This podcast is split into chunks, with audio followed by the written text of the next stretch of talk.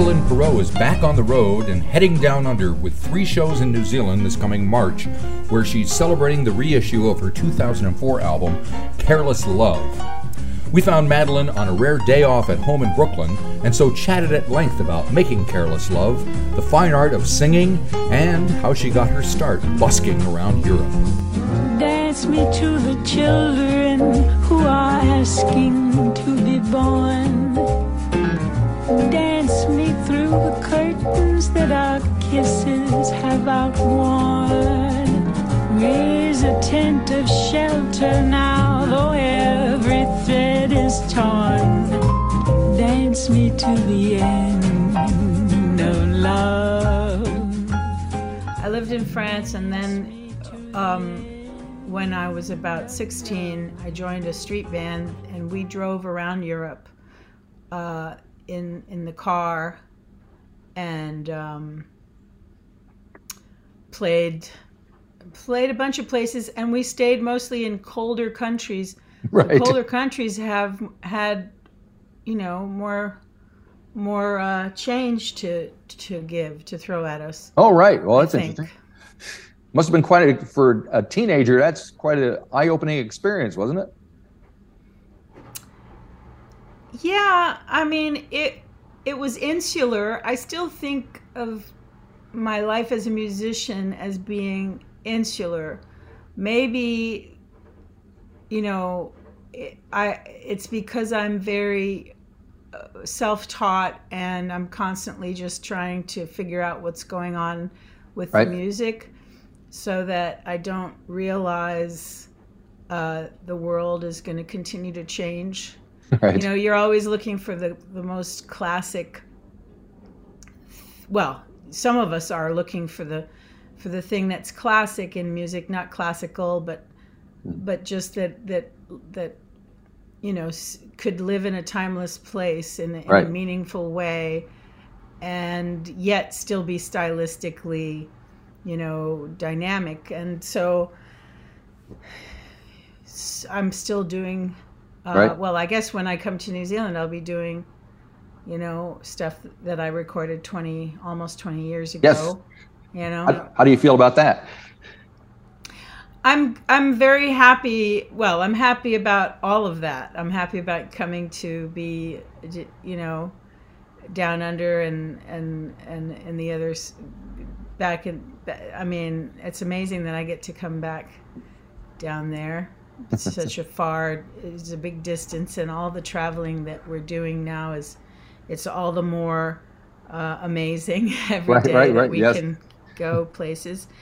Um, and th- this music has been you know i've been now performing the re-release of the record on the road Right. since we all opened back up again in this year so it's been almost a year Gotcha, gotcha. So yeah, Yeah. because "Careless Love" was originally released what, like 2004. There's an expanded version. How much did you have to do with the expanded version and choosing the live show that comes along with it and all that stuff? not very much All right. we didn't have a lot of uh, options. Um, I I did pick the show, uh, but it was th- that show was from 2005 or six or something. Yep, in Spain, right? Yes, um, and it, you know it was a very happy memory for me. Um, I would have preferred to to put out something more recent Right. to show the contrast. But I suppose that not everybody likes that kind of thing. I do. Well, I would like- want that. I, you know, otherwise you're just getting the same thing over again. So that, you know, contrast is good. So, what kind of contrast do you think, in, in, in your own mind and the way you performing these songs, what will people hear as the contrast? When I when I play live, you mean? Yep. Yep. Oh, I think you're going to hear um, more wisdom and um, better showmanship and um, m- more spontaneity, but um, you know, I'm much more comfortable with an audience. That's Right. going to be obvious to me right away, not to everybody else. Sure. Um, but but musically, um, I I call it wisdom and and um, depth and richness of tone and backstory, um, and um, it's very grounded. It's very grounding. I think this this music. That's kind of what I was going on about with the idea of being classic or or Mhm. timeless is trying to find that space and um, and that record, that Careless Love record, I think is an opportunity for for me to to really dig in. No. So speaking of classics, so on that album uh, are quite a few classic songs. One of them that uh, uh, is a particular favorite of mine is your choice of the Dylan cover, which is "You're Going to Make Me Lonesome When You Go." In particular, because it has one of my favorite little couplets in all of music. He rhymes Honolulu with Ashtabula, and I grew up in Western Pennsylvania, so I know where Ashtabula is, and I can't believe that they managed to squeeze that in there. I look for you in old Honolulu, San Francisco, and Ashtabula. Gonna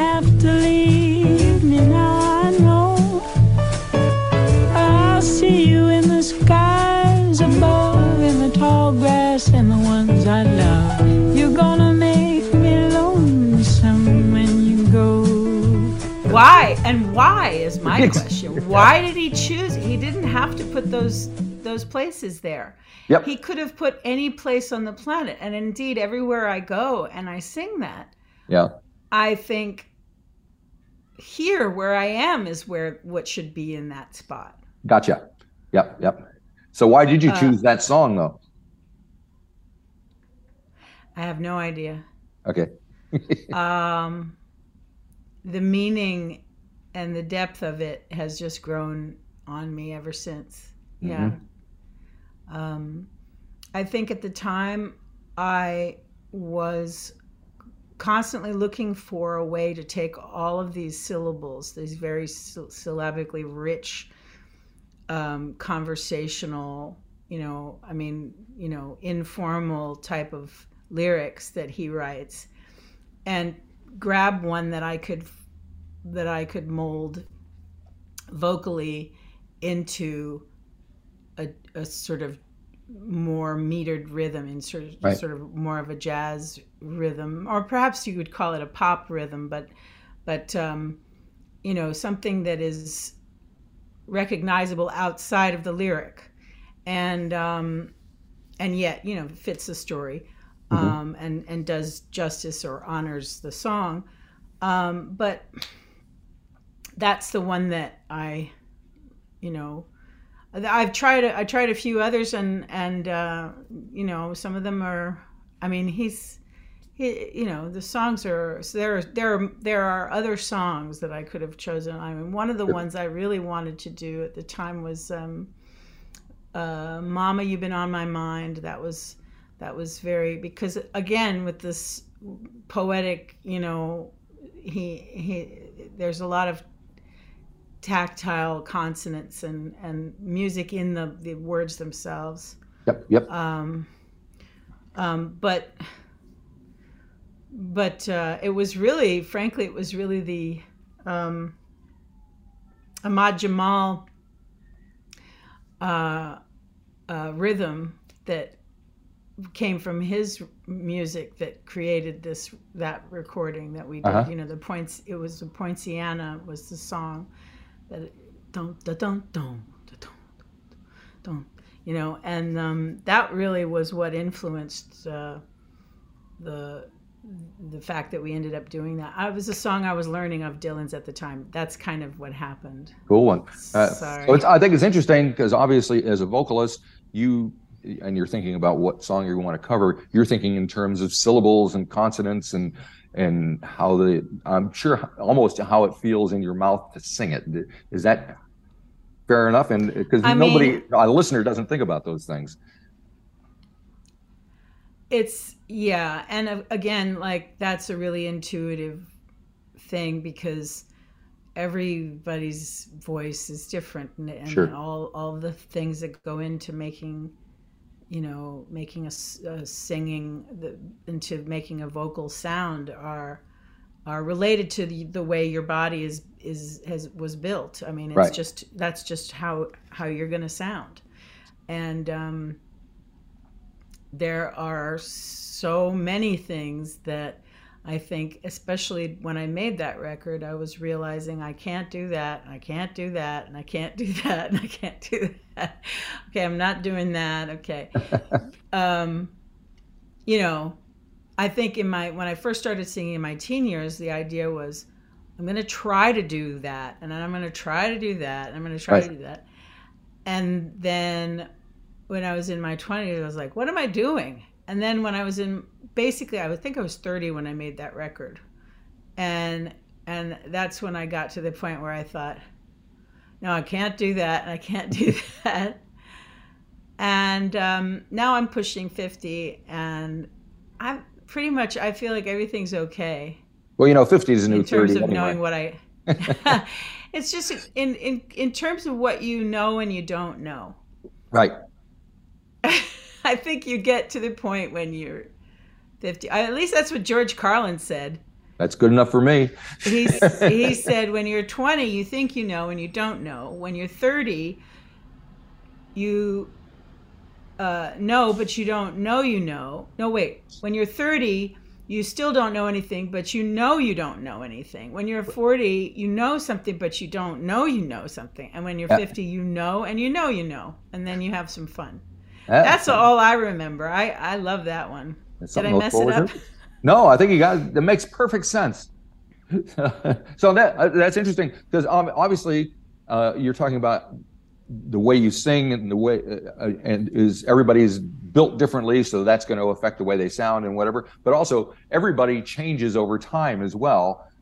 From you're not the same person physically, or uh, no one's the same person physically when they were 20 as when they're 50. So do you have to make and the human voice especially you know I, I don't know about male singers but Right. female singers are notoriously you know um, more vocally mature in their late 30s and 40s There are like operatic roles that are written right? you know and and i felt it because Yeah? i was i had the good fortune of singing in my teens and my 20s and my 30s and my 40s and and i i could i could feel it and i can see why singers did certain things that they did in the time in certain points points in their career Right. because their body was moving into a certain phase like when Frank Sinatra I think all of a sudden spent a ton of money just recording himself and videotaping himself for an intense few years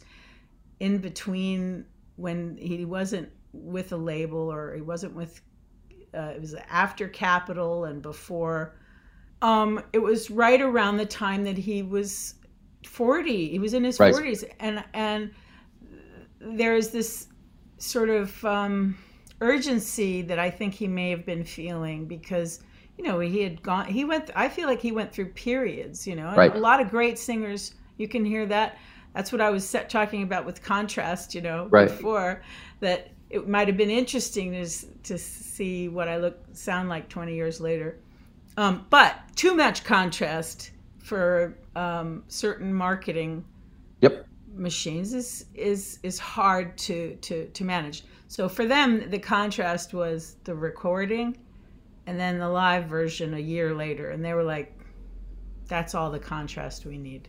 Gotcha. But um, I can stop rambling now. No, no, no, no. I'll ask a question though. So, um, with Did you ask a question yet? I can't even remember.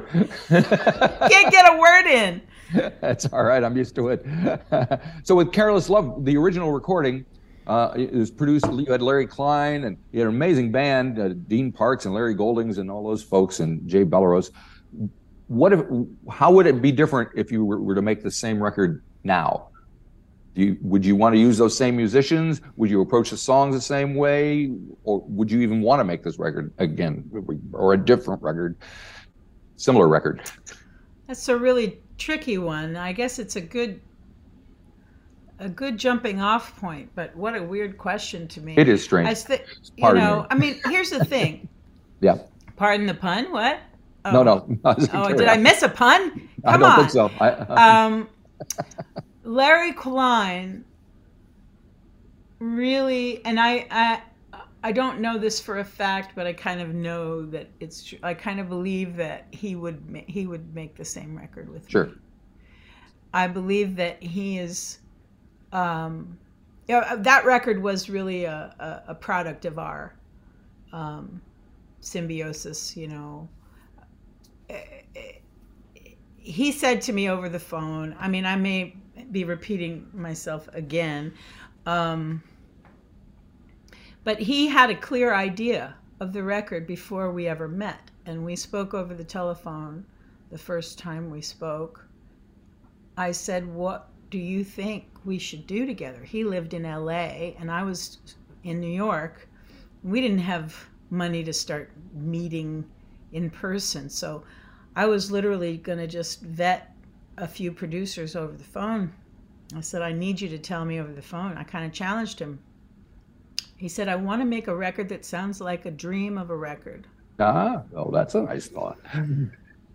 Well, and I thought, hmm, is this just buttering me up or does he really Right. mean something? Does this Yeah. mean anything? And I said, What do you mean? And he tried to explain it. And he mentioned a few very clear, like, um, you know, bullet points like um, impressionism, uh, minimalism. Miles Davis meets Debussy, me, and I'm like, well, what? And meets me. Obviously, put me into that mix. But this Right. is this is a soundscape, and he was creating a soundscape. I think we un- we both understood that he was going to sort of put me on into whatever this this soundscape was going to be. I think hmm nowadays what's different is i'm not um i'm interested in trying to be the soundscape a little bit more and i don't mean that i'm you know arranging and and and composing every every piece of it but but i'm trying to be i'm trying to inject more of myself into the the soundscape if I can if I can find a way to still be contemporary like I said at the beginning of this call you know of of seeking out the, the classic structures of music things that really last you know that that really mean something melody strong melody you know um, a storyline a backstory something that that is the the point of all of this. And in terms of the story of mel- melodically and harmonically and how that how that can tell a story with a beginning and a middle and an end. And um uh, what was I saying? and then, uh, you know, uh, seek out those classic elements that that that I have or can get somebody else to to help me put together, and then, but at the same time, be awake to what's happening here and now. Right. if I can find a way to do that in any way, shape, or form, and I think that was the goal with Larry Klein. Both of I, both both of us, both of I. Wow, I and I. Freudian slip. I and I. It's not. Yeah, ego much, yeah. But, but I think that that Larry and I were both um, seeking that marriage of, Right. of awareness. I know that from getting to know him over the years that he's, you know, very special that way, and I um, want to keep looking for that. And of course, as you say, we're gonna we're gonna be changing. We're all changing, and so I'm still looking for the best. And the best thing that I have to offer now is the focus that I have on on that approach to storytelling, Mhm. but with more, a little bit more living. Right. Oh, so, so your most recent album is Anthem from like three or four years back, right? yes, 2018. And of course, we've all got everybody's gone through all the stuff since then. So have you got something that you're thinking of putting together uh, post. COVID, post pandemic, post everything?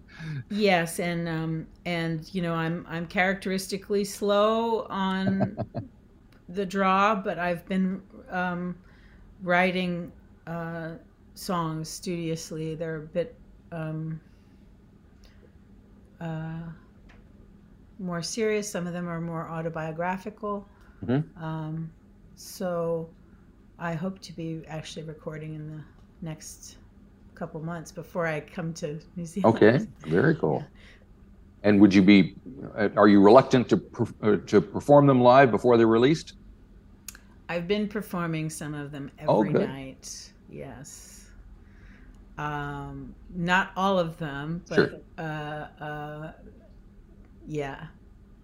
They've I've I've had they've they've they're they're they're a bit serious, but I've had really good reactions. Yeah. Oh, good. And do you think about that, about the reaction that you're going to get when you're writing the songs? You're thinking, oh no, this is too heavy. I, I won't be able to perform it. It'll freak people out. No, not enough. I should be thinking about that more. I, as I realize when I'm standing there on stage and they're counting it off, I'm going, "Oh no, I have to do this," because um, it, it, yeah, humor is is essential to uh, survival, and you know, we all know. I that's what I've gravitated towards in the last couple of years. Besides the painful experience of just waking up to to sad facts or difficult facts. Yep. I've also needed humor and I've always needed humor. And when I'm on stage now, I often think well, I say to, I tell the audience quite frankly, I really wish I had been a stand-up comedian. I would have done a great job at bombing every night. Right. I'm good at it. I don't I may not have lived this long though right. probably I probably would have gone out um, more elegantly. yeah, well, it didn't work very well for Lenny Bruce. George Carlin's not around anymore either, is he? No, I mean, I, I don't think there that you can spin that, that what they did. Richard Pryor, you name it. Anybody that's alive today, they're they're carrying a lot of weight if they're Right. out there. If Yep. they're out there dealing with it, Uh, dealing with uh, the world. Robin Williams comes to mind because, uh, Oh yes. yeah, so yeah, probably not a wise career choice for you. I think he did well with the singing instead. I took care of myself. Yeah, I'm gonna try to take care of others for a little while while I still can. We we we we really have been having great shows this year. yeah, yeah, I mean, I think part of that is because how can you have a bad show in in in the world of today? If people are Right. out there, they want this so Yeah. bad. and I see you're playing in Auckland here at the Holy Trinity Cathedral. So Really, yes, so it's quite the place. So how- much? Does, what does that have to do with you when you see the environment that you're singing in, whether it's beautiful or a dump? Uh, you know, how does that affect you?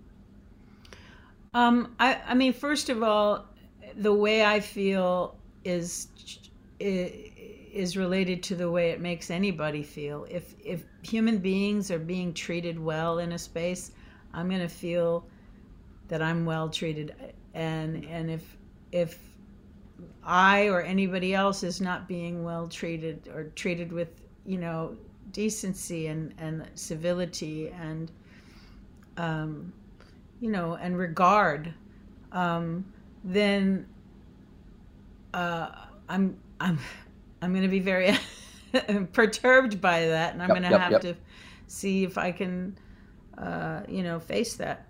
So, um, a church. Well, the first thought I have is, what are the acoustics like? The thing about churches is some of them have the best acoustics, but you're never allowed to make a sound in there unless you're part of the organization Right. that you know that owns it so it's a great opportunity to be to be able to sneak some secular music in there Sure. Yeah, for yeah. me it's it's very exciting on the other hand there are some churches where you wouldn't want to have to put an amplifier and then Right. So uh, yeah, it should be very special being at the cathedral. So we'll see how it goes sonically. yeah no i mean i uh, look yes i want if it if it's a beautiful space and they and people want to be there then it's going to be all the more beautiful for me Yay! That's I think that will be the sorry if i took too long to get there You, no, no, we've got all the time in the world. Doesn't matter. Very good. I see your cats walking around behind. so- oh yeah Yeah, it was just. They're they they're like, what are you doing? Why are you talking to that computer? yeah, I you know I do attribute a lot to them, but I do I do realize sometimes they're just cats. They're just trying, just like us, you know. We there's a limit to what Sure. we can understand. Absolutely. Excellent. So, thank you for spending all this time talking to me. I can't wait to see you again. I've seen you a few times uh, here in New Zealand. Oh, I'm super honored. I hope I've given you something to Absolutely. listen to in your mind. Okay. Look forward to. Yes. Thank you. Have a great yeah. day. Bye. You too. See ya. Bye-bye.